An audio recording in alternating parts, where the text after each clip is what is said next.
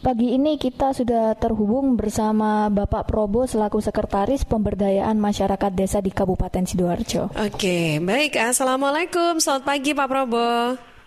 Selamat pagi, Waalaikumsalam. Apa kabar Pak? Baik, baik Mbak. Alhamdulillah. Terima kasih Pak menyempatkan waktu juga pagi ini untuk menyapa uh, sahabat suara Sidoarjo terkait dengan Pilkades Pak. Nah, ini bagaimana persiapannya? Pastinya sangat sibuk sekali nih. iya Mbak, ini dengan ya. Mbak siapa ya? Saya dengan Natika Amsar Pak.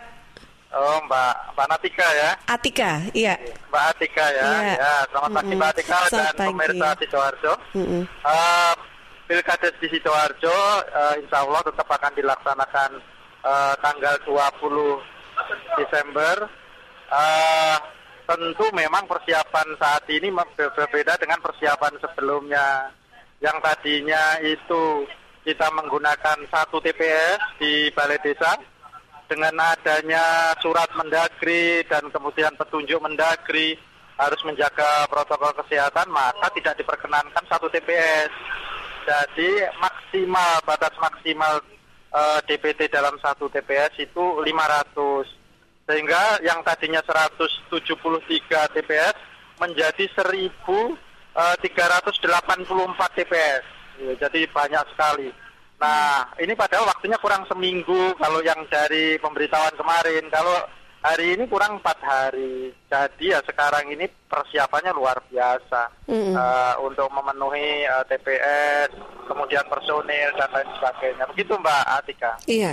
Nah, Pak Prabowo ini uh, kabarnya ada penggunaan e-voting ya Pak ya dalam pilkada ya, kali benar, ini ya. Benar, Itu ya. seperti apa ya Pak?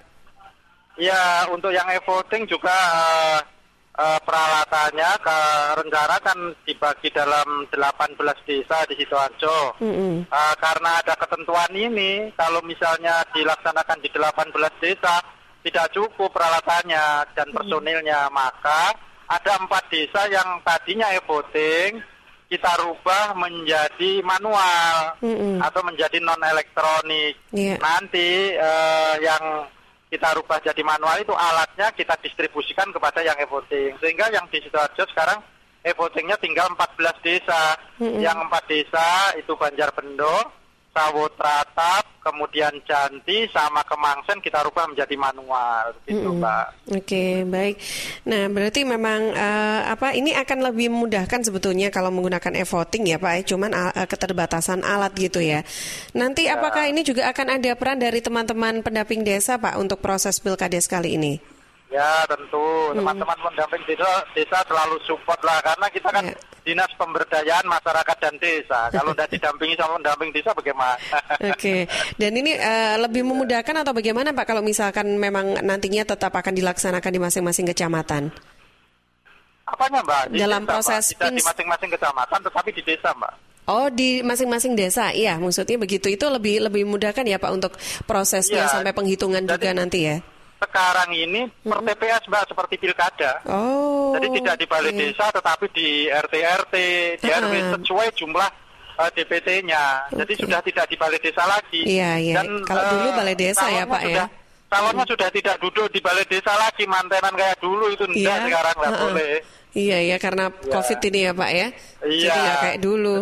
Euforianya beda ya Pak. Hampir mirip dengan pilkada, hampir oh. mirip dengan pilkada. Uh, uh, uh, uh.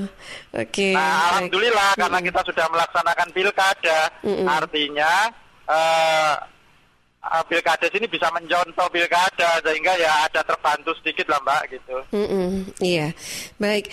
Tapi untuk keamanan pak nanti untuk pilkades ini pelaksanaannya apakah juga ada kerjasama dengan uh, jajaran lain setempat? Pasti, iya. pasti mbak. Mm. Kita Forkopimda selalu berkomunikasi dan berkoordinasi. Keamanan mm. di backup oleh Polresta, Kodim, Satpol PP, kejaksaan dan juga linmas, mbak. Hmm, baik. Jadi satpol pp ini kan membawa linmas. Hmm, Iya. Nah, Pak, ini kan balik lagi ke tentang adanya COVID itu. Nah, persiapan dengan protokol kesehatannya seperti apa nih? Iya, Mbak. Mbak, uh, Mbak Atika kemarin ikut uh, pencoblosan pilkada apa enggak? Iya, persis ya Pak ya berarti ya. ya. gambarannya seperti itu. Oh, Jadi okay. masuk, uh -uh. cuci tangan dulu, uh -uh. pakai sarung tangan, seperti itu. Jadi hmm, tetap uh, sama sudah dipersiapkan ya. itu, uh, ada anggaran untuk itu di tiap TPS. Oke, jadi petugas maupun masyarakat yang datang wes sudah tidak perlu khawatir ya, wes pokoknya pakai haknya gitu ya Pak ya untuk pilkada sekali ya, ini ya. Pesan saya tetap jaga protokol kesehatan Pak, memang okay. kondisinya saat ini seperti itu. Mm -mm, iya, baik Pak, alhamdulillah jika semuanya sudah berjalan lancar, tinggal menunggu bagaimana nanti hasilnya saja gitu ya Pak ya. Ya, ya okay. Mbak Tika, terima kasih. Mohon mm. doa ya Mbak Tika ya dan baik. juga pemirsa suara sidoarjo semua. Mohon doa, mohon partisipasi partisipasi, mohon dukungan. Semoga pelaksanaan pilkades insya Allah tanggal 20 Desember berjalan lancar, aman, dan sukses. Amin ya rabbal alamin. Amin ya rabbal alamin. Baik Pak Probo, semoga selalu sehat, sama sukses selalu. Terima kasih atas waktunya juga Pak. Assalamualaikum, selamat pagi. Pagi.